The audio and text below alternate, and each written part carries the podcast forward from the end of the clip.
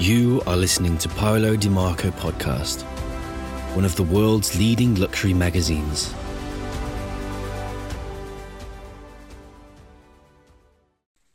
Today on the podcast, I am with Grant Harrold, the former royal butler. Welcome. How are you? Well, thank you. How are you? Great. So, the first question I would like to begin with is being the former butler to the royal household, what was it like to serve the royal family? And please explain to us how you serve them on a daily basis. When people think, you know, when you work for as a butler for the royal family, they say, well, it must be so unusual. And it's not. It's, it's no different to any other uh, butler job. And, and butlers today, you know, obviously the kind of day of a butler is everything from uh, obviously you do the meals, you know, obviously there's breakfast and there's the livings and there's lunch and there's afternoon tea and dinner. But you're also kind of personal assistant. You're there to help look after guests, you're there to answer doors, phones, um, run errands, look after kids. So you kind of do a bit of everything. You know, that is that is what a butler does. He's able to do a bit of everything. Um, and and manage manage a household, run run the house of the principals. You know, if the family are not there, all these kind of things. It's very much part of what a, a Monday butler should be able to to do. And and I always say to butlers, you know, you've got to kind of be open to, you know, if they suddenly ask you to. Sorry, my dog's back. Uh, if they suddenly ask you to help with IT things or computer things, you must be able to kind of uh, assist, you know, be able to understand it or help. So it's good. It's just it's just good having common sense, a bit of common knowledge with a lot of things. So actually getting to look after the royal family was such a, a dream come true because I remember um, being obviously slightly scared and, and shocked the first time you're in their presence and, and kind of looking after them and and seven meals or uh, just being around them. You know, you, you kind of think this is amazing and but you very quickly it becomes the norm. You know, within about a year, it, it's normal. There's nothing unusual about it. Nothing unusual at all. Uh, the first time, well, obviously I met the Prince and the Duchess at one of my interviews. So I already had met them before I even worked for them. And then when I started working for them, I was sent up to Scotland, and that's where I, I had my introduction to them, uh, which was great. And the Queen, uh, the first time I met the Queen, officially or unofficially, was I was actually again in Scotland. I was I was out horse riding or pony trekking uh, because it was one of the, the sports that you know they used to kind of let you know about uh, local activities you can do, and that was one of the things that came up.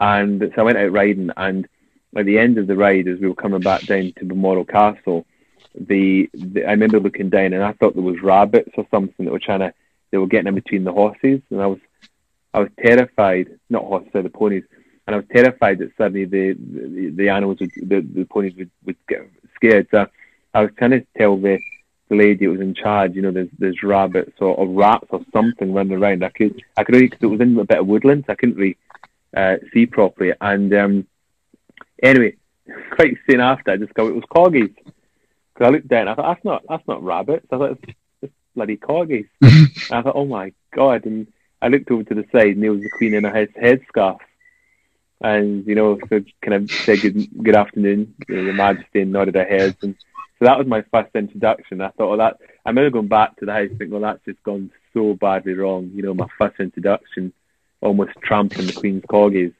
Um, but and then and then I actually, uh, the Prince actually introduced me to the Queen at dinner.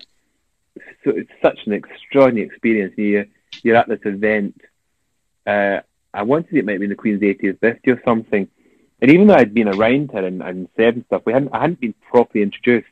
And he suddenly introduced me to her.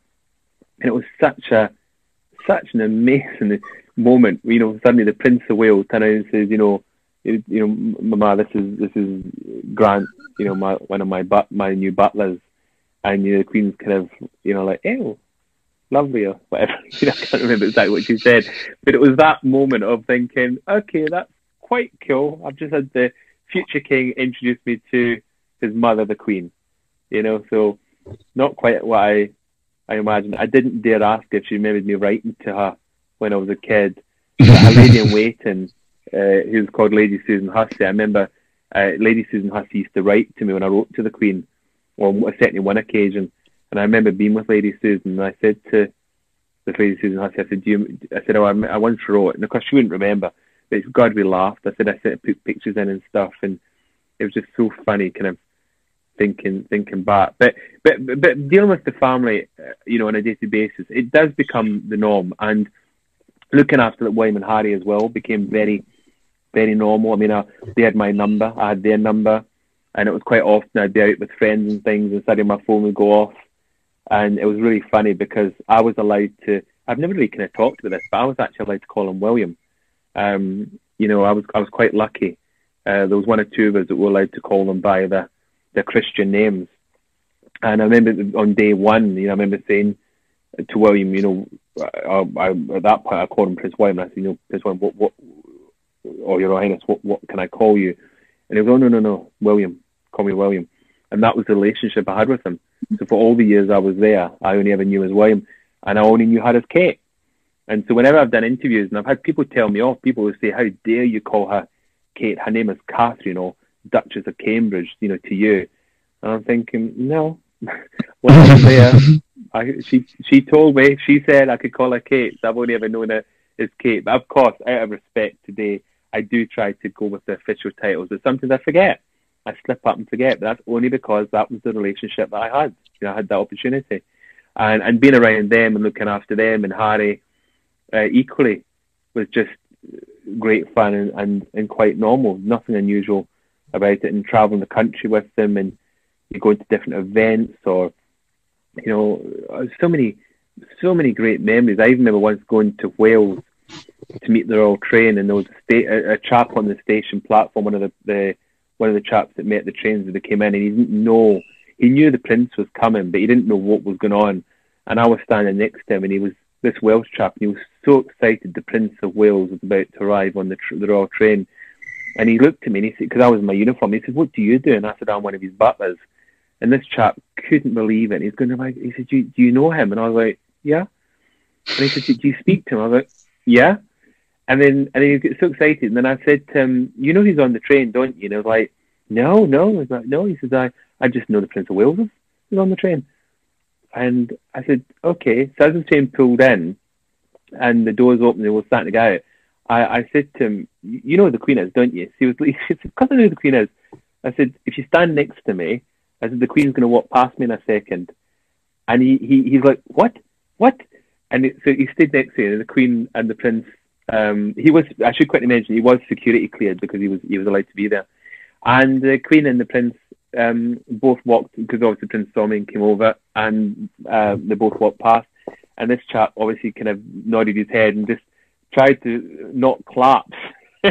tried to just keep standing as they walked past. And he said that that was such an amazing opportunity, and he would never forget it because he was so proud to be Welsh. He was so proud um, to have the Prince as the Prince of Wales, and you know, proud that of thought the Queen was wonderful, and and that for me was such a nice little moment to be able to bring that kind of joy for something so silly. I mean, he was allowed to be there, and he technically stood wherever he wanted, but I just had stand next to him because I knew they were going to come over, and it was just so nice to give to see that that um, reaction, you know so nice. In your bio, you state that you are the defender of etiquette. Why is having proper etiquette so important in 2021? Etiquette's become etiquette had kind of died out. I think at one point, or people didn't really take any notice or bother about it, and then suddenly there's been a a resurge where people now want to learn etiquette. Um, not so much the younger generation. I'm talking about more uh, overseas clients. And in a way, there's many people that teach etiquette. And what frustrates me, uh, I'm fully aware of a lot of what they say and what they do. And I'm not saying that in their household or in their school or their establishment it's wrong. Because as I always say in your home, your rules are correct. Doesn't matter where you are, who you are, or your background, your rules are correct. That's what's so wonderful about the word of etiquette. Etiquette has been around for centuries, but Louis XIV was the one that made his own rules up. And a lot of those rules, you know, have kind of been adapted and changed, and that's the rules. And when royals do etiquette, because of Louis XIV, it's seen as the, the be all and end all. That's how it's done. And what annoyed me was those people giving advice and saying things that just went went right. And in a way, my way of teaching and my way of doing it, I like to think is the more traditional um, way of of keeping these old traditions in a modern way, a modern world. They're keeping these old traditions, which I think is important, and so that's why. Um, again, I remember there was an interview and, and somebody actually coined the you know came up with the term. Oh, you, you know, you you you you kind of I think you see yourself maybe as like a defender of etiquette, and I thought that's a great that's a great way to describe. That's exactly what I how I see it.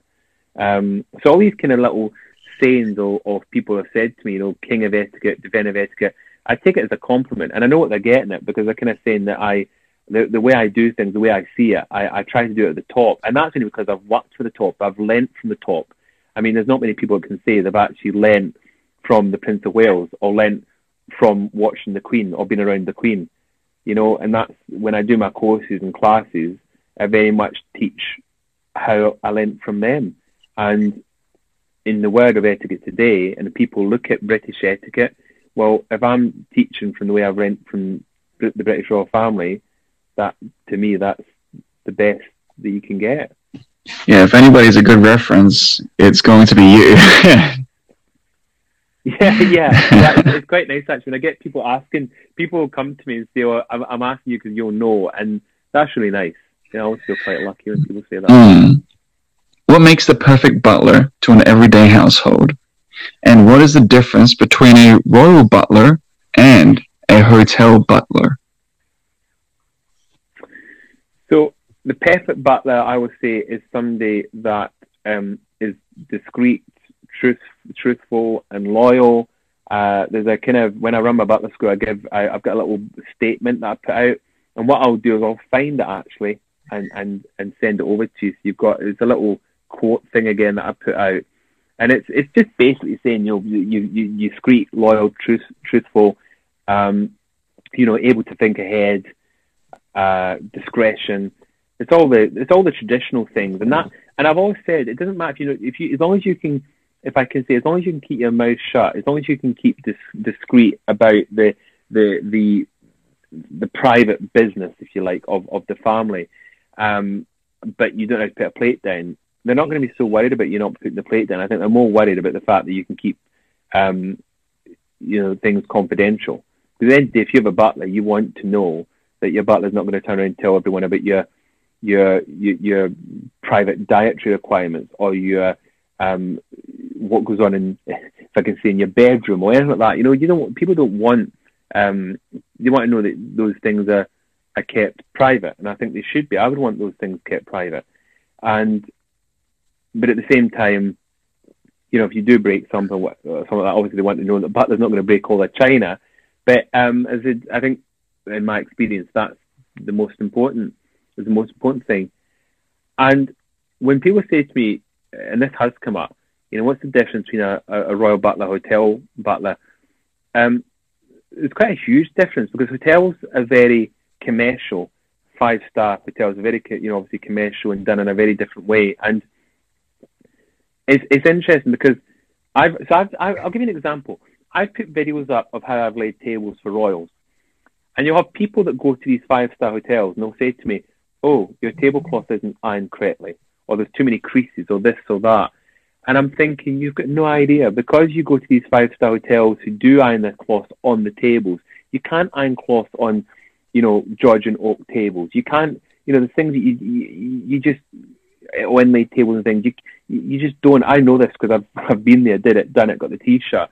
Um, and they don't understand, and they think that because in a five-star hotel it's done like that, that that's that's the way of doing it, and that it really frustrates me. Now, uh, quite easily, a butler in a hotel could quite easily get a job in a private house, and then will potentially relearn. Which there's nothing on what they've been taught because a lot of private houses today run um, corporate events and things. So it's always handy to have that side. I mean, I've learned the corporate side as well. I've had to because with the Royal Household, they do a lot of, um, you know, entertaining and corporate entertaining, business entertaining. So you've got to understand that side of it as well.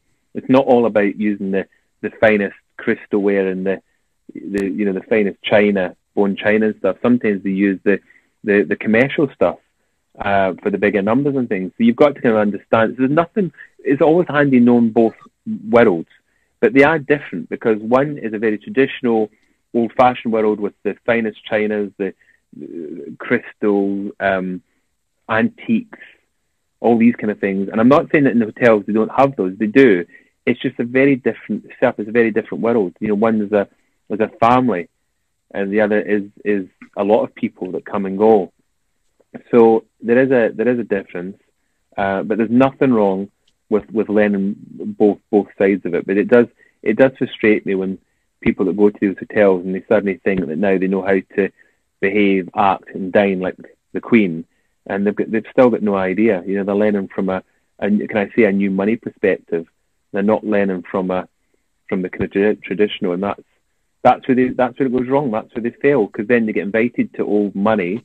They get invited to some shoot weekend or something, and they dress up in the most ridiculous outfits, or they behave in the most silliest ways, or they, they treat the staff badly because they they've got no idea, uh, and that that really it really annoys me. But it's just one of those little one of my little bugbears, you know, one of those things that, uh, as we all do, the things that kind of wind us up. And that is something that sometimes does annoy me. But but then again, I think, well, you know, I, I know what I'm doing is done the correct way. I know I've I've learnt it from the, the best, and that's good enough for me. Mm, it definitely comes with experience.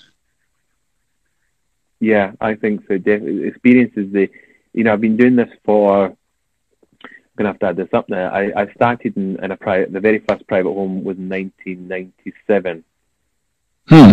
So what's that? 24 years. 24 years ago So, you know. Um, so wow. So I mean, I'm coming up for a quarter of a century. oh my gosh! Well, um, definitely, yeah.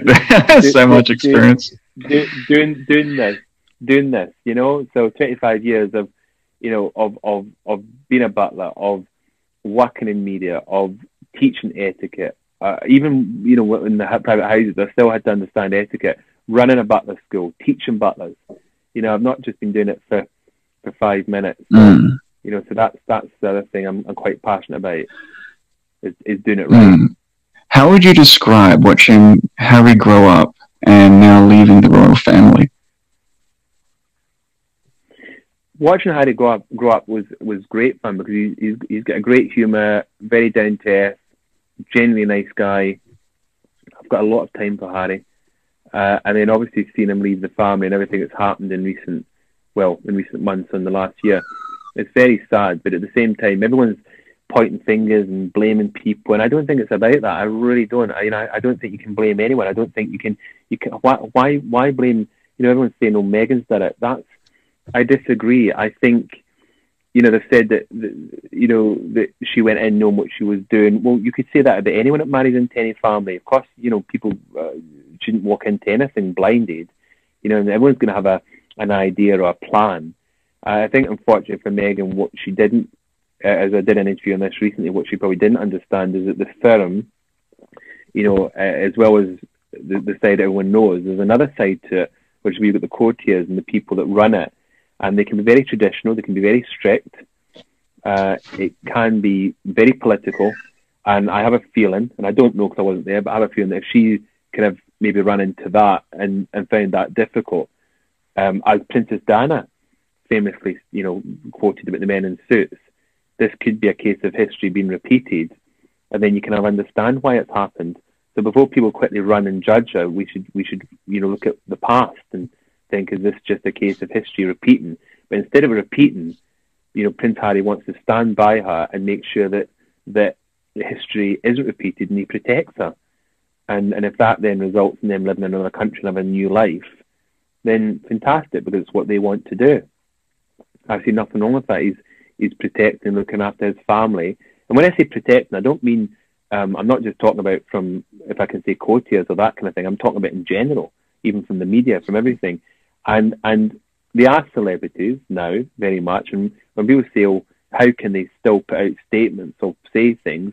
Well, it, how can they not? Because they'll be hounded if they do. They're hounded if they don't. So that's. I just find it very frustrating. I do. I do feel for him because I I like him a lot. So I think that's what I've kind of said to people, you know, just just you know, just to get off his case a little bit, you know. Uh, and at the end of the day, you've also people read about how the Queen and him have fallen out. I don't believe that for a second. Uh, you know, people have said to me, oh, obviously the Queen's disappointed and this kind of thing. We don't know. We shouldn't make we shouldn't make judgment on it. I think you've just got to what we know about the facts we know about. We stick to those and just wish them well, you know, and hopefully, I hope he makes a huge success of, of what he's doing. Mm. Were you able to meet Princess Diana? No, Princess Diana died. I want to say about six years before I joined, but obviously she was very much, if I can say, still part of the fabric of everything. Um, you know, obviously her name was kind of, we'd, we'd kind of come up in conversations and things, and and it was quite nice actually because I I, I was a obviously I think a lot of people had a lot of respect and admiration for her, and when she died, I remember saying at the time I wanted to help look after the boys, which ironically I did. Weirdly, didn't I? Six years on. Um, but no, but I used to hear the most wonderful stories about what she was like and her humour and the kind of the the, the the, the, the jokey side of her, the things she would do to make staff laugh, and I loved all that. You know, I loved all that very much. I think she had a, I think she was quite a special person. Mm. What's in the future for you? Well, so at uh, the moment, I'm, I'm obviously because of COVID, I've been thinking of trying to move as much as I can online. So for me, I'm now running all my, uh, as of next week, literally all my courses are going to be online. I've got all my, I think I've got three etiquette classes online. I'm about to take, I'm about to start running butler courses online. Um, I'm going to, I've started running talks online. So I'm going to continue running all these online. And then I've been talking to Blenheim uh, obviously, because hopefully things look like lockdowns. There's a plan for lockdown to come to an end in the UK, and so Blenheim. Uh, I've been speaking to my contacts over there about starting to get the courses up and running again um, as soon as possible. So hopefully this year, um, what's exciting is, is uh, I will hopefully continue doing my classes in person as I've always done.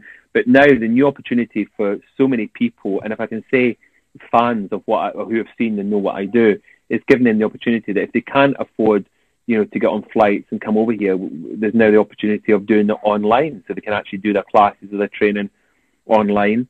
And the media work continues. I've I've been filming for quite a few more um, different programs. In fact, somebody said to me the other day, uh, it seems that every weekend I seem to be on television at the moment. Um, I think it's just I've done so much filming during lockdown. It's it's ridiculous. Um, but it's great because obviously it's, it's, a job and it keeps me busy. Uh, and then going forward, I'm, I'm in talks with production companies about ideas for uh, different shows and programs and things. Uh, so I'm keen to get some of these off the ground. And I'm also in talks about potential etiquette books and things um, because I'm obviously getting asked that a lot. So I've, I've started getting into kind of discussions and talks on that. So there's quite a lot. Um, there's a lot in the, the, the, pipeline, if I can say that. There's a lot of plans uh, afoot, and it's great because I think it will just keep growing what I've done over the last. Uh, wow, you know, ten years. It's ten years in May since I left, so it will keep growing what I've done over the last ten years. But not only not only that, it, it's also I think going to keep evolving. What inspired you to establish the Royal Butler, and how long has it been established? Do you know? It, it's funny when I so I obviously was a royal butler. I worked for the the royal family, the, British royal family, uh, or to be exact, for the Prince Wales, Duchess of Cornwall, Prince William and Harry. And when the job finished, um, when I left, there's that point where I was kind of thinking, where do you go from here? What what do you do? Who do you work for? Because when you've kind of, in my book, or in the word of a butler, when you've looked after the British royal family in the UK, it's the kind of top of the the game.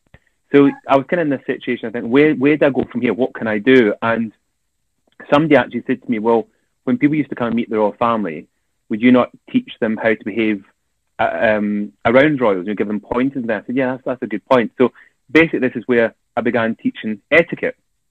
And around, around the same time, my butler school, um, a very small butler school, not like it is now, but the butler school began. And it, was it was quite unusual because the media um, started referring to me as as um, you know obviously initially as a former Royal Butler, and then uh, I started kind of getting nicknamed the Royal Butler, and this name um, from early on kind of stuck. And weirdly, uh, when I left the Royal Household, I had already put a kind of plan in motion um, to use it as a kind of alias, if you like, to use it as a as I mean, not initially it wasn't a stage name, but initially it was it was a kind of uh, you know have it on all my kind of social media platforms. I didn't really have a plan as to how I was going to use it, and then of course the etiquette, you know, the etiquette took off, the butler school took off, and the kind of the, the if you like the kind of brand of of what I do uh, and the way I'm recognised through the stage name of the Royal Butler, it's really interesting because people actually um, know the Royal Butler. In fact, they come up to me, they they say, oh, they call me the Royal Butler. They don't know me, they don't know Grant so it's quite interesting when you actually create something or you do something and it, it kind of becomes what you're known for or how you're, you're recognized. Um, and it has, it, it got very confusing. I also had a, at the beginning, I had a company as well, and, and nobody, the, the company didn't even, it was called Nicholas Beach, And, and you know, all the letters and the email, everything was coming into to the Royal Butler. So the company's gone now. I, I, I folded that a few years ago and just started doing it all through, through, through myself. And also, it's really interesting to see how your kind of stage name becomes your main profile. And so when people confront you, they don't say Grant Harrold, they say the Royal Butler. People literally come up to me uh, and they'll, I mean, I had it the other week in town and somebody came up and, you know, they'll sometimes come and say, oh, Royal Butler, or, or sometimes it's even stranger, you'll be in a shop and somebody turn and go, oh, you're the Royal Butler. And, and it's, it's really weird. And I'm like, yeah. Um, so much so, um, and I've only just started kind of talking about it, and um, uh, it's quite funny because people, some people picked up on it, some people haven't. Um, but I even changed. I actually changed my name uh, a couple of years back because I was getting mail, uh, obviously coming in um, to Royal Butler, and, and it was getting lost because obviously there's a lot of Royal Butlers, you know, and and uh, who obviously work as Royal Butlers both in the UK and overseas, and it got a bit confusing. So I actually came up with the, the idea. It was actually through my agent because I said it, it very much became a stage name and we were trying to work out how to go forward and protect it. So we came up with this idea of, of um, uh, changing my name. And so I legally changed my name. Uh, so it's actually, the Royal Butler is part of my name. And it got, it does sometimes cause confusion because, but, but it's, it's, it's interesting because people come up and call me the Royal Butler. That, that's my name. Yep, that's who I am. But sometimes you'll, you'll kind of do interviews or things and they'll kind of put Grant Harrold, uh, you know, AK the Royal Butler, or put Grant. It doesn't matter anymore because it doesn't matter how they put it. It, it all kind of it all kind of means the same thing.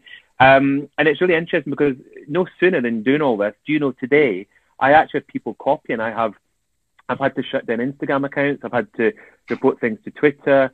Um, because people are, are, copying. They're doing, they do the same thing. Unfortunately, they, they seem to be trying to get money from people, which is quite disappointing. You know, they're trying to say that I'm raising money for whatever, and they want people to donate money and stuff. So, you know, this is why I'm, I'm really keen on protecting it. And, and the other reason I protect it is I'm also aware that if I go on a social media platform or, or somebody pretends to me, be me and says something about a member of the royal family or something, it, it's believed. I mean, I've had this happen. I've had things written in the press that I've not said, and it's, it literally becomes front page news. So I'm all about protecting uh, me, the, the, the, the Royal Butler, as, as you like, um, and also my the business that I've created, you know, through the the, the Butler. Um, well, it's called the Royal Butler, the, the Royal Etiquette and Butler School, which is um, the school that I run uh, with Princess Katarina, who is Princess Katarina of Yugoslavia and Serbia, and is a is a, a member, a cousin of the British royal family, and she's the patron of the school. Um, so it's to kind of protect all that uh, in a way. And um, but little did I realise that you know, it would become, I don't think any of us knew it would become the way it, it, it would become. And even on my YouTube channel, where I put up the posts and, and things, and uh, every week I try to, I try, it's really difficult sometimes with everything going on, but every week I try to put up a video and I, I have I join in the conversation, I do a live premiere. And it's really funny because, you know, they're all literally, the, the nickname, me, they call me TRB, you know, TRB, TRB. Um, and then, and to add to the confusion of this whole setup, my dogs, I've got Dachshunds, and because of lockdown last year, I was doing these videos again on YouTube, these etiquette videos with the Dachshunds. And the, the fan base for the Dachshunds is, is, is crazy. I mean, we have we have things sent. We have biscuits, um, cloth, towels, cushions, all sorts of things sent to the dogs. And then I nicknamed them the Royal Dachshunds. And the Royal Dachshunds now have got their own. They've got their own Instagram, their own Twitter. Uh, they've got their own fan club. We have fan mail. We actually have letters coming into the Royal Dachshunds. So, um, but it's fun, you know, it's making people smile and people get a giggle from it. And the, the dogs, weirdly Dachshunds have got this thing where some of them can be a little bit too grand. And and sometimes, you know, I'll put pictures up of them sitting in a literally I don't even do it. I don't it's got nothing to do with me. The dog sits in a chair upright, resting his, his paw on the arm of the chair and I'll take a picture and I go, see, this is why they're the Royal Dachshunds because they act just like act just like royals. I'll definitely be looking at that Instagram page, that's for sure. that sounds great. when did the Royal Butler start? And why is knowing the fine art of etiquette so important in today's world? So the work as the Royal Butler began, uh, I want to say back in 2013, 2012, 2013. Uh, I left the Royal Household in 2011. I probably spent a year just kind of working out um, what I was going to do. Obviously, you know, it took a year to kind of work out a plan, if you like, and I did a lot of networking back then. You know, loads of these business meetings, and back in the day when you could you could socialise. You know, did a lot of that, meeting people, discussing things, getting ideas, and then um, I think 2012, 2013 was when I started um, putting the Royal Butler out there, um, and the etiquette school uh, probably began. I want to say it was around about 2013 uh, as well as the, the Butler School soon after, same year, probably later in the year. And then both of those, obviously, over the years started to grow. I mean, the Butler School, uh, the very first Butler course was uh, in a little, it was to be held in a little, um, a, uh, how describe a little room in a hotel, literally a tiny little room in a local hotel. Uh, the owners very kindly agreed that I could, um, they would give me this room to use for the Butler School. So it was quite a fun thing to do and within two years that that that had moved to Blenheim Palace, uh, where the school now runs. Well, it was running up to three times a year. Uh, sorry, twice in Scotland. Sorry, twice at Blenheim and once in Scotland because then we launched it in Scotland in 2000 and um, I think it was 2017 we launched it in Scotland. Um, and it was it was until obviously COVID, it, it was it was doing really well. You know, we run a couple of courses down here, courses up there, uh, and the etiquette the etiquette school likewise, I mean, kind of ran at Blenheim, but at the same time, wherever I'm kind of required, I mean, I, I do a lot of the classes at the Ritz in London. You know, I've, tra- I've traveled to Australia to do the classes. I've traveled to America to do the classes, and the clients can range from American talk show hosts, um, Jerry Springer, uh, Kelly Clarkson, uh, to fashion designers, to royals. Um, you know, I've, I've got some extraordinary clients uh, who are now friends as well and it's really it's really nice when they when they get in touch, you know, to kind of offer you, um, you know, to, to kind of get in touch to kind of offer you sometimes to offer guidance or advice, but in the same token, sometimes they'll contact you because they're going to an event or they're doing something. They want they want to know my view or advice on it. So you know, it's quite something when it's kind of grown into that. And the three areas that I class it as is, is the etiquette part, the butler part, and then the media part, which is the, the television side of, of things I've, I've done since I was wow, I started in media when I think I was 19. I think that was the very first thing I got involved in when I was about 19, the first article I did. And that's just, you know, over the years, it's just gone on. Oh, really? So you were in media in the beginning? Yeah, it's really funny because so when I was a kid, I had two ambitions. One was to be a butler for the royal family. That was my dream when I was 14, 15. I even wrote to the Queen, and I've got the letters from the Queen, not asking for a job, I think making her aware that one day I'd come and work for her. I think I even sent her my picture just in case. Um, and then my other ambition, I loved acting. I used to join. I was in drama clubs and had a dra- I started up a drama club at school, and I joined. I joined. Can you imagine an operatic society? I, tra- I tend not to talk too much about that bit, but I joined an operatic society, um, and I loved. I loved media. And then one of my first jobs, or the first job, I had was working at, a, what was called a folk park uh, in Scotland in a place called Newtonmore, and it was building these old traditional uh, properties, 17th uh, century, 18th century properties. And while I was there, the press took an interest in these three young students learning these traditional arts, and that was the very first time I remember being in, in the local paper, and you know that was such a so funny thing about it now. That was such a big deal to me to be in the local paper. You know, everyone looking at my, you know, my picture with the other two chaps saying about these apprentices. You know, and where today, you know, I've even I've even been in Time magazine. You know, so you, it's quite something you go, you look back at the very start of something like that and think, wow, you know, you you you know, I've, I've kind of done it all. You know, literally from the start and kind of worked my way up. Uh, and I've been involved in I've actually lost count. I can't tell you how many TV series I've done off the top of my head, four or five. Um, countless television programs. Again, can even begin to imagine. Um, you know, loads of loads of different um, uh, and interviews, obviously through the, the press, magazines, you know, tabloids, um, you know, loads loads of different things over over the years, and it's really it's really nice because see sometimes I do I do pinch myself and I think you know how lucky I am to kind of be doing all this.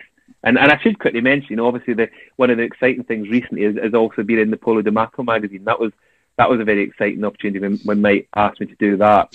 Um, it was really because what was nice about that, I haven't really had a chance to to um, talk um, to Mike about it, but what's really been nice is a very good, very very good friend is Brian Aris, um, who's a photographer, not just a photographer. He's a he's he's probably one of the most famous photographers. He's a he his his his friends and his clients are the the who's who of of you know the world of royalty and celebrities, and he's one of the nicest nicest men you could meet. I mean, he's such a nice. Actually, I mean, his wife, his family are just amazing. His wife is lovely as well. We've we've known each other for quite a few years. We met through a, a another friend, an actress um, called Susan George, and Brian uh, did these photo shoots with me a few years ago, and we haven't really had the opportunity to use the pictures. Every now and again they come up in different things, but we've never worked together on something uh, for a long time.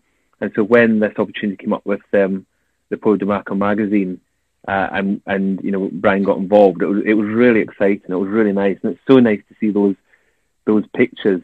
Um, you know, to see those pictures kind of getting shared and used again. It's it's, it's lovely. He's such a such a great guy. And again, it's I, I kind of think, isn't this amazing? You know, somebody like myself who kind of started off in, in the humblest of ways, and then you know you end up having somebody like that taking, you know, having a photo shoot with somebody like Brian Aris, who you know he's he's photographed you know Hollywood stars and all sorts. So you do you do feel uh, well, I feel really really lucky.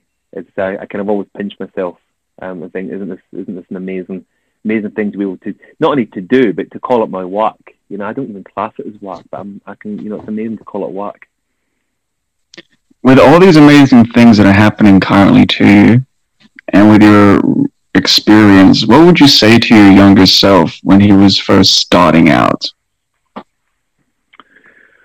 Wow, that's a really that's a really good question. Um, do you know? I think the thing I'll tell you what I've said to people. I'll, I'll tell you exactly what I've said to people who ask me similar questions. But I love that question. I've never been asked that the way you put it.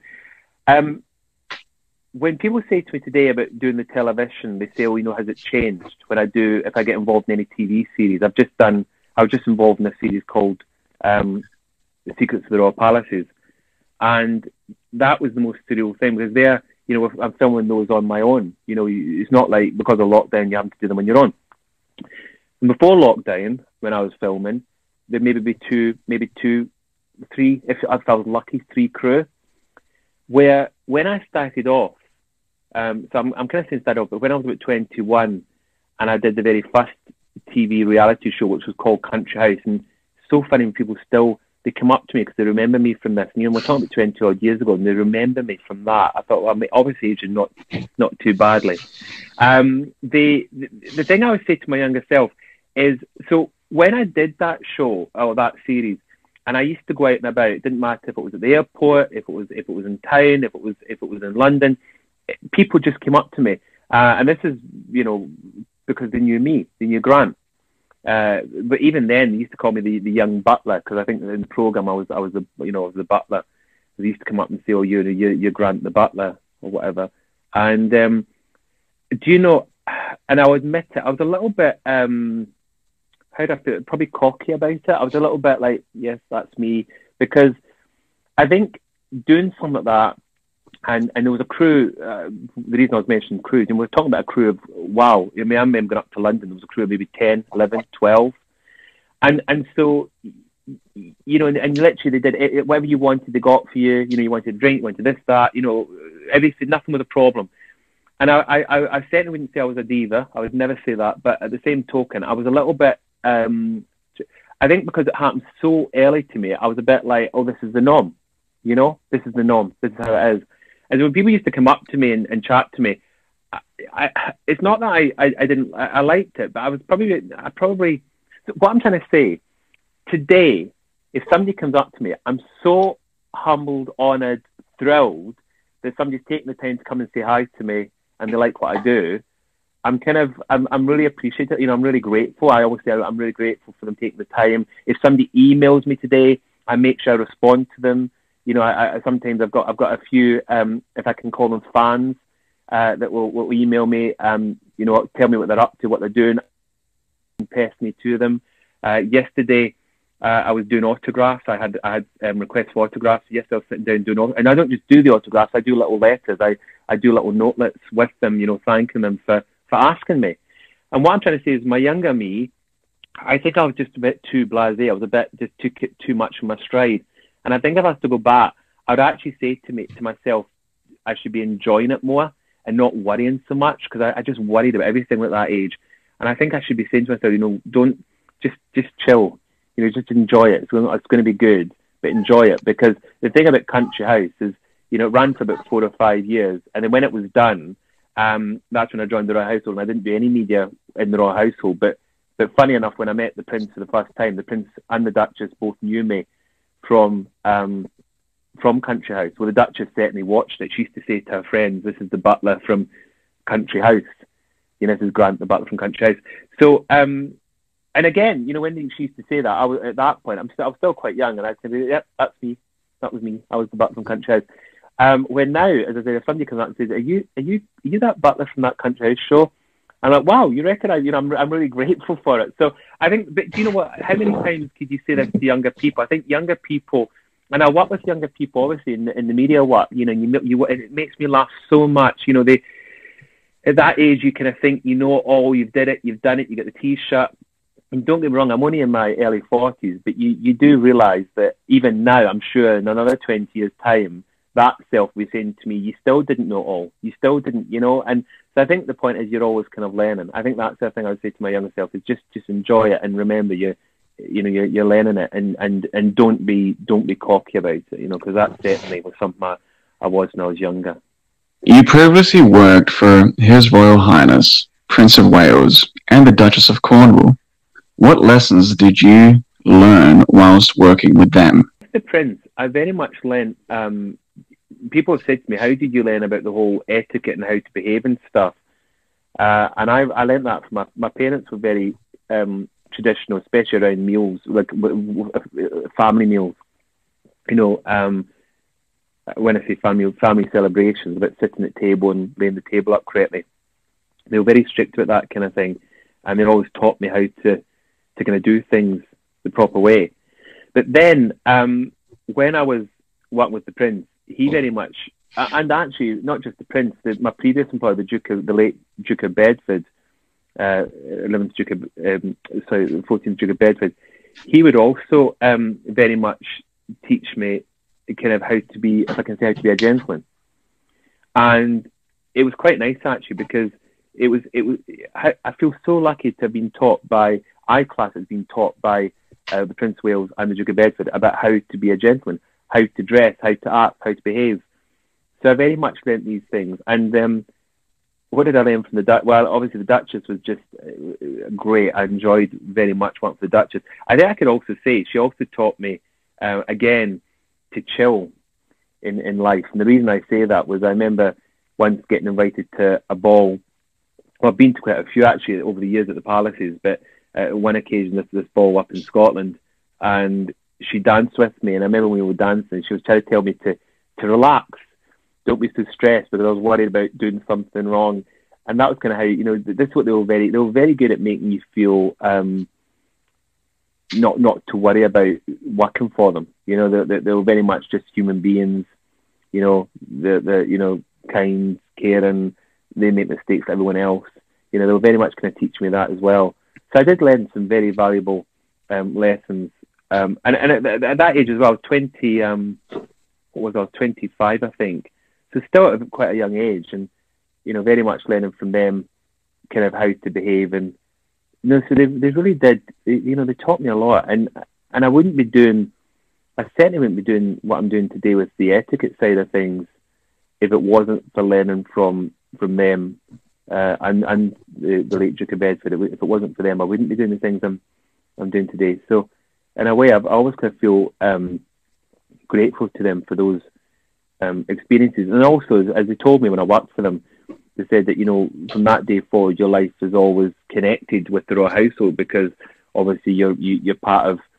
I laughed actually. I'll give you an example. The other day they were talking about um, former presidents, and they were saying that former presidents always have the the Secret Service and the same security and the same privileges because they've been on the end, they've been in, on that, they've, they've been privy to information and the inside of what goes on within the world of, of politics uh, for the president in America. And in a way, when you work for the royal household, obviously it's can't really compare it to the same, but when you work for the royal household, you do become privy to their private lives, everything about them, and so that that this in the same token, that follows you around forever. Whenever I do an interview, people always ask me the questions that I can't answer, and because they know that I've been um, in that in a core, you know, I've, been in private. I've been with the Queen. I've been with Prince Charles. I've been with um, the Duchess. You know, you often, and and so you do get to experience a privilege, a really privileged kind of lifestyle, and, and be part of. I say be part of it. You do get to be part of it as well. Um, so it always kind of follows you. It's always there. It's always kind of follows you around, which isn't a bad thing. Uh, and in a way, again, that that's helped me. So because it get it opens doors for you. You know, it gives people people trust you. People respect you. People, um, you know, are, are interested in, in what you do because of, of, of that background. So I do feel, again, very lucky. And, and it's kind of experiences and training that you just can't get. You can't you know, people say about, you know, how do you how do you get these experiences? Well, you can't you go and do a course in it. You know, I've been lucky that I've actually been there. And and again, people say to me, my but for example, my butler courses, because of my experiences, they say, "Oh, do we get the same experiences?" No, I say you, you certainly don't. I said my butler courses are giving you my my training, my experiences that I've that I've had, but it's not the same as working for these people and so in a way, I, that's why I call it an introduction because it gives people an introduction into that world. Uh, I can certainly train them to be a very good um, under butler or trainee butler, I should say. I can certainly train to be a trainee butler, and then they go into household and then continue that. But to actually experience uh, working for people and you know being part of that team, you, you've got to actually go and do it. You've got to be in those um, environments. And I'm not trying to do myself out of jobs here at all because some of these families do want them to have basic training, which is exactly what, what I do. But then, you know, to, to continue that, you've got to go into the, you've got to go into those environments. Yeah, you need to have some life experiences for each family household. Exactly. Yeah, exactly. That you can't just.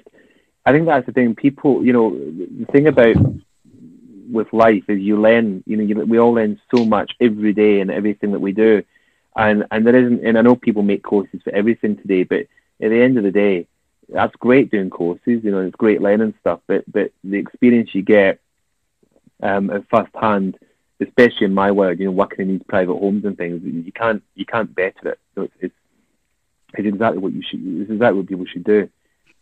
Would you say there's a level of creativity going into becoming a butler? Yeah, I think if you want to be a butler, you've got to be slightly um, you've got to be slightly creative, imaginative, um, because you've sometimes got to think. I was always taught to think outside the box, you know, when you when doing things because it's things from um, quick examples laying tables. I mean, to lay a table is not you don't need a degree to lay a table. Laying a table is one of the easiest things, but as a butler, you go that extra mile. You don't just lay the table. You we always used to call it a stage. Now, uh, one of the pictures that I loved that, that um, was used in the, the Polo DiMarco magazine was um, me on a table. And, and a few people, when they saw that picture initially, they said, Why are you on the table? And I said, Because what I love about that picture is is a butler um, is, is king of his world. And I've been nicknamed the king of etiquette, which is, is quite a compliment by, by a, a New Zealand talk show. You know, they call me the king of etiquette. And so that picture kind of sums up the whole king of your domain. And I've always said the the, ta- the dining table is the stage. It's the stage for, for your performance as a butler. and so therefore, you know, what, what your creative side, you know, you've got to kind of let it flow to make it quite special. And so it's not just kids putting the cloth on and the cutlery and the candlesticks. I've done tables where I've put, I've, I've done all sorts of things, all sorts of designs, all sorts of creations.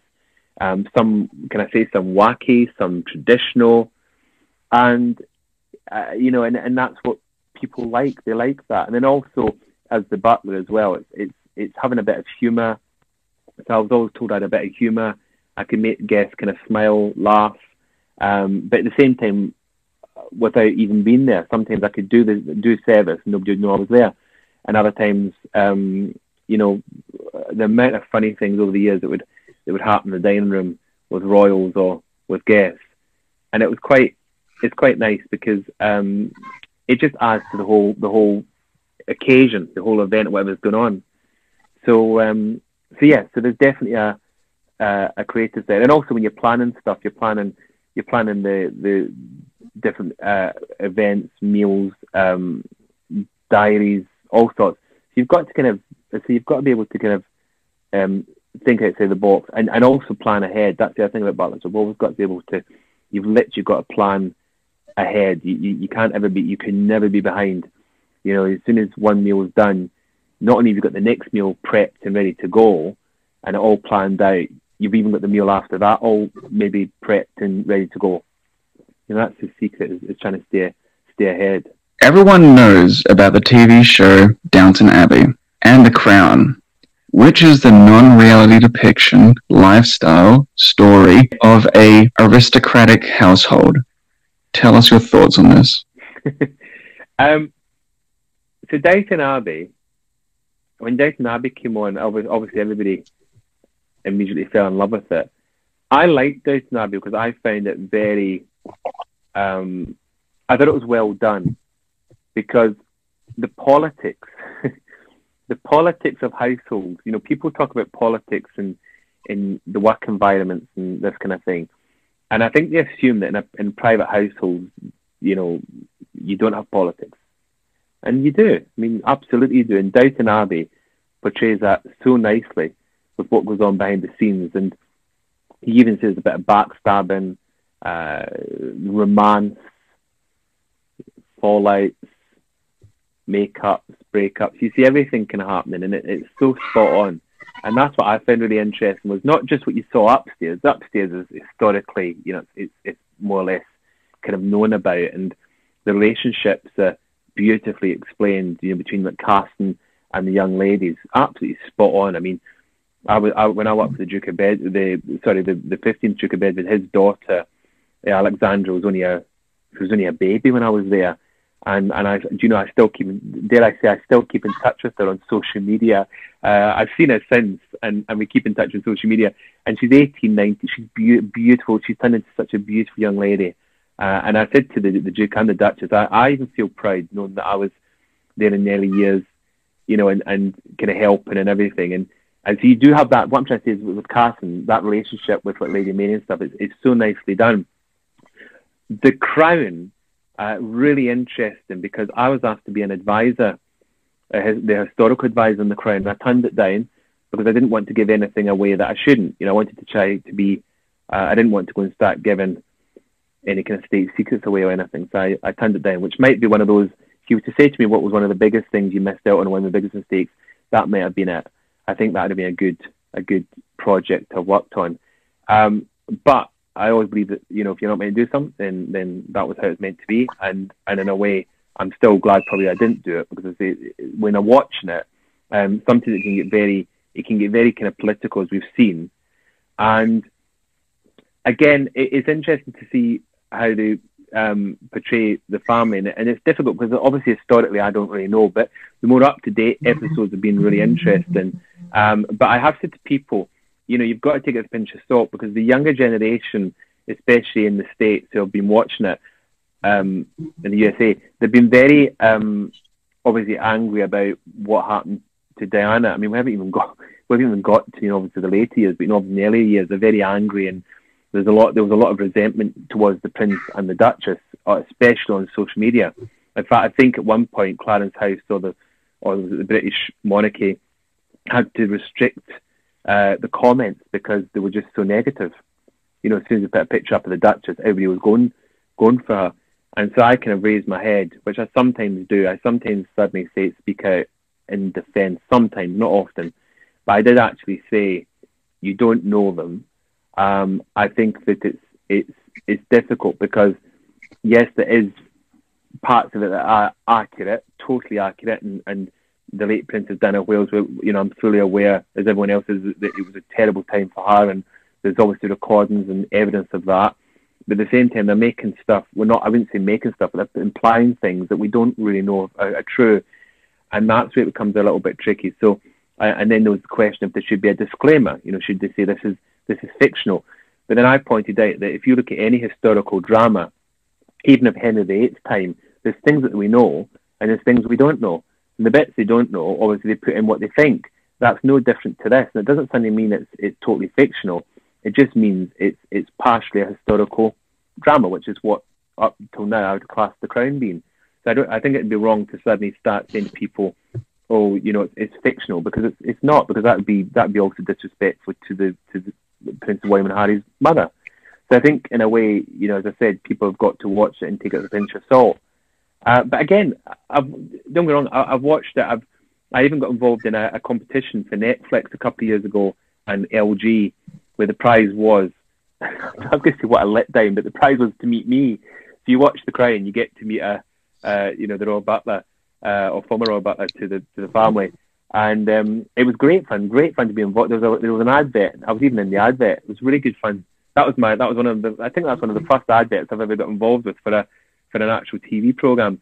But um, but it was really good fun. And as I've watched it, and I, I think it's I, I love the characters. I think Olivia Colman as Queen, um, Gillian Anderson as Margaret Thatcher. I mean hysterics.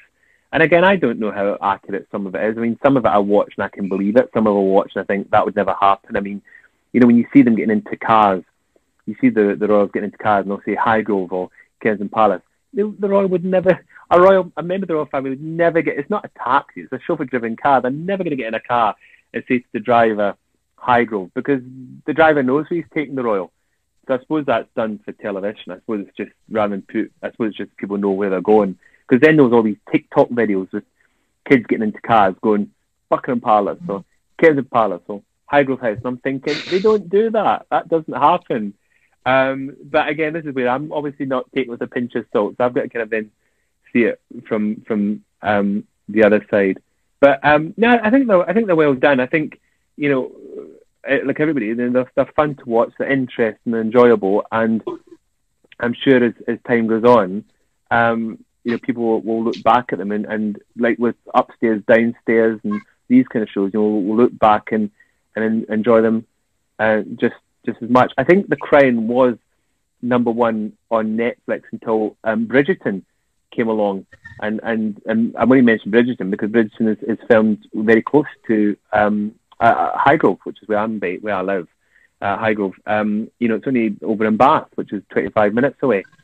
So it's quite. Um, it's obviously that will, you know, the, what I'm trying to say is the crown will then be probably overtaken by that, and you know, over the years it'll be kind of not forgotten, but it'll be one of those things that sometimes we we put on and we watch and we enjoy it all over again. But no, I think the I think they're they're fun. You know, I think they're fun, and and um, and more importantly, it's, it's it's giving people you know gives people jobs, which at the moment is obviously something that everyone's trying to, especially in, in that that world. You know, it's it's important that people can keep working. Because you started in media, is there any hobbies that you have now to do with creativity? Uh, yeah, yes. Um, so, um, what's really funny uh, with the first lockdown last March, I had started doing little bits of videos and stuff my YouTube channel. And then when lockdown came along and I suddenly discovered that I no longer had any classes, I had no butler classes, I had no etiquette classes, I had no media work, everything as you as we all know stopped. And so I decided um, I just got a, a, Mark V Canon camera, which is what they use sometimes um, TV companies or production companies will use for filming. I also luckily had just got some Rode microphones, which uh, are again the microphones that sometimes you'll see them using. And I decided to start making these what I call quarantine etiquette videos, which was all about teaching people etiquette during quarantine with the Royal Dachshunds, as they've now become, with my dogs. And I'd be doing everything from lane afternoon tea tables, dinner tables, seven drinks in the garden, picnics in the garden, uh, ironing, you know, having my dogs ironing, doing the laundry, hang, you know, seeing the, the, the napkins getting ironed and starched and all this kind of thing, or, or starched before I should say.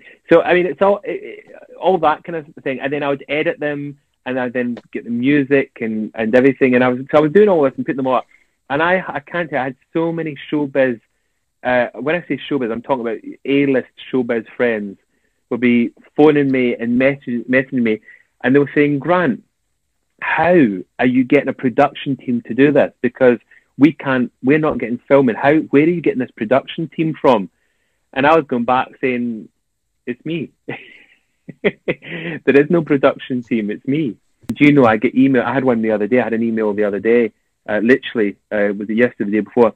Uh, from this lady just saying, "You have no idea how much these videos um, kept me going." You know, kept me laughing, smiling. It's really interesting to see how we all kind of develop our skill set in social media because we don't need to have reality TV shows nowadays. We can just create the content that we want to. Exactly, and I mean, even if, as you probably know, I mean, look at all these youngsters, the kids today that will let you get on their phones and they'll just they'll just film anything from makeup, um, you know, in the garden, uh, going for walks with their friends, whatever, and the views just go silly. You know, people just love it.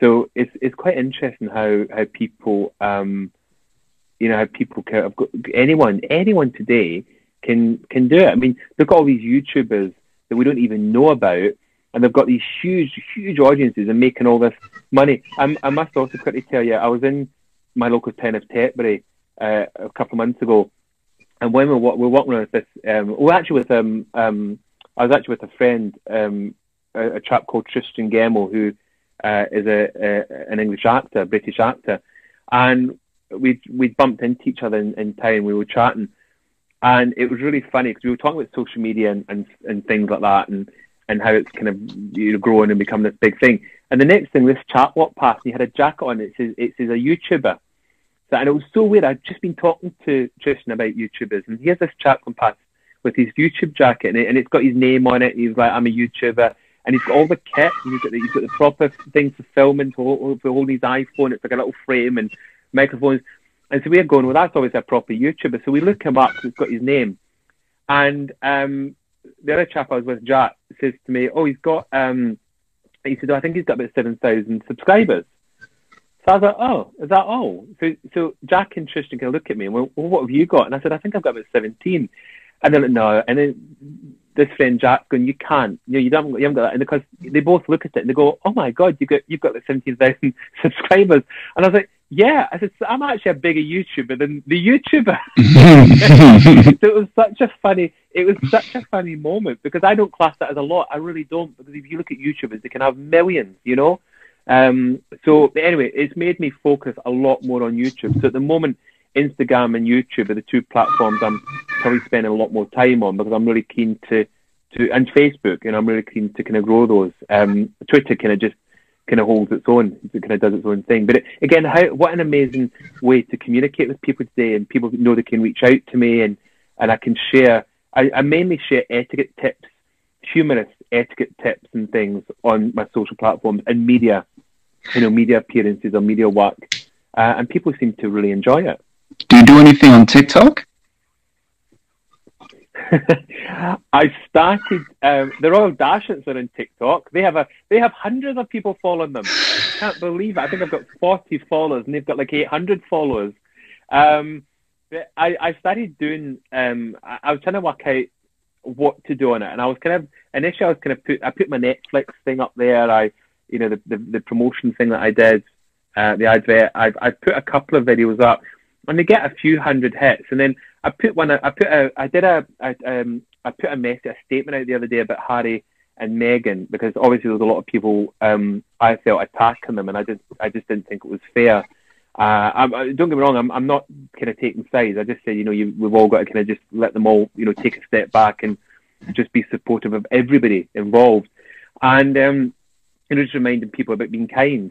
And anyway, I put this on TikTok and, and I couldn't believe it. I looked the other day and it's been seen, I think it's 1,170 odd views and God knows many comments and likes. And I'm thinking, the one thing I put up that's got nothing to do with what I normally talk about, and it goes, you know, it goes, it goes crazy. And then, and I should quickly mention the other thing, um, funny enough, and this is when you actually realise that, you know, you're obviously doing something right. Um, a few months ago, I was attacked on social media, if I can say that, or trolled, whatever you want to call it. And it's happened a few times, and I decided um, to kind of speak out about it. And at the end of my this, I did this video, and at the end of the video, I said, you know, to I, I said, please remember, kindness makes you, um, um, kindness makes you or breaks you. Meaning, if you're kind to people, it can make you, but at the same time, if you're not kind, um, it breaks you. I can't remember the exact quote; it's going out of my head just now, but um, I can always I can always forward it. Um, it's um, yeah. I, I actually have it up here. Kindness makes you, and rudeness destroys you. That's it. Kindness makes you, rudeness destroys you. And what I'm trying to say is, if you're kind to people, they always remember. If you if you're rude to people, they always remember it. And the reason I say that, and I'll give you a very good example. I remember many years ago at the Palace, there was a, a, a lady who, um, quite a well-known lady, and she was being rude to this chap, and she thought this chap was just hired in staff. Uh, what the lady didn't realise was she was actually being rude to one of the Queen's personal staff members, close personal staff members. And I think it's safe to say that that individual probably wouldn't get an invite back again. But they wouldn't have realised that. And, the, and if she'd been nice and polite, as you should be, you know, it, it's not going to do you any harm. You, you know, it doesn't do you any harm. But where rudeness can do a lot of harm. So that's why I, I put that out. And what's been extraordinary, I then noticed um, do you know, it was so funny. I was on social media and, I, and this profile came up, and in the profile it was my quote. It was the quote, and I thought, wow, you know, how, how amazing that you actually come out with a quote and, and people like it that much. They actually use it as the headers and things. So that's um that's something I'm quite I'm quite proud of actually having some, a quote that actually um it kind of sums me up really. It sums up everything I believe in. Well, I don't know anybody who wants to be unhappy and angry I think that everybody wants to be on a positive note. So when you're being nice to someone else, you're having a better reaction. Yeah, I, I think so. I think that's you know people that say, "Oh, I like being nasty," or whatever. I don't believe that. It's not mm. in our makeup. No way. I think if you, I mean, I, there's obviously people that, you know, I understand there's people that will have, you know, suffer from different things or on medication and all sorts that can affect you. But I think the core, I mean, you know, when we when we're little, you know, when we're, we're newbies, you know, when we're babies and things, you know, we're, we're happy. We've got no worries, no cares. Everything's perfect. And then obviously we get modelled and we, you know, get made into the people we become. And and you know, you can in some ways it's it's good, but in some ways it's also it can also be bad. You know, but that's that's the thing about um, free will, isn't it? You know that we've all got. You know, got the opportunity to be the people we can be, and and you know we we make it. We we we make our own destiny. We are the way we are, the way we behave. That that affects our lives from well for the rest of our lives. You know, and that's how when you're long gone, that's how you're remembered. How do you so deal with those scenarios? How do you deal with those scenarios when people are being rude to you? Um, it's really difficult because I used to when people were rude to me, I used to kind of take it. People could be rude to me, and I would say nothing, um, and I'd just let it go. And then I, when I lost my father, uh, suddenly, very suddenly, and I, I struggled. You know, it was a, it was a, it was a shock, huge, huge shock. And literally the day after, somebody was rude to me, and I I actually spoke back for the first time ever.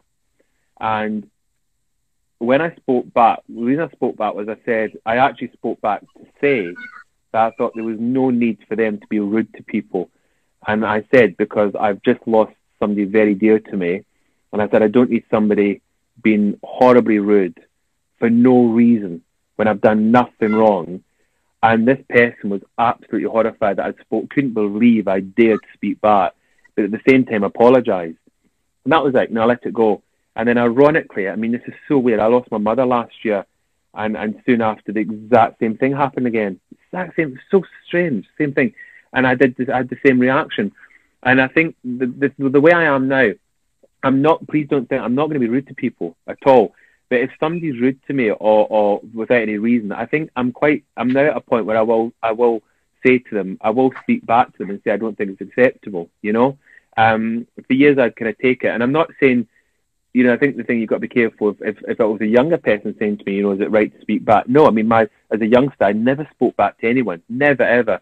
I think it's just when you become a bit more wiser and, and older and you realize you don't need to kind of put up with nonsense that you do um, do it. But I think I think the thing I've got to sometimes remember you, there's a certain way of doing it, and you know that you you've got to kind of obviously if you do decide to um, speak back or, or defend yourself to somebody, um, you've got to, you've got to try, and it's easier said than done because we all know that. You've got to try to to try to remain composed and you know, get your argument or your point across, but without it becoming a uh, because what you don't want is to have some sort of you know somebody to then speak back and you end up with a a, kind of fighting match as such. You know, you I think you you say your bit and then and then it's done. And if the person wishes to continue, then that's up to them. But but don't you retaliate? You know, it's think I think it's standing up for yourself and and not taking any nonsense. But at the same time, you don't want something to become a um, a problem. But, it, but just very quickly, if you also meant in a working capacity, if you meant as a butler on a private house and somebody was rude to me, um, it's, it's slightly different because obviously it's drummed into that old saying that the customer is always right. And, and so normally, you know, I would normally, if somebody was rude to me or whatever, I would, I would, I wouldn't be rude back. Uh, this is younger me, I wouldn't be rude but If it happened today, um, somebody was rude to me or whatever. Um, I think it depends on the person, it depends on the situation, it depends where it is. Um, but I probably would defend myself if, if I felt that it was necessary, you know, to defend myself. As I said, it just depends on the it depends on the, the, the situation. I think if somebody was snapping their fingers for me, say I was in a room and somebody snapped their fingers, I'd probably kind of go up, go over to them and say, "Have you lost your dog?"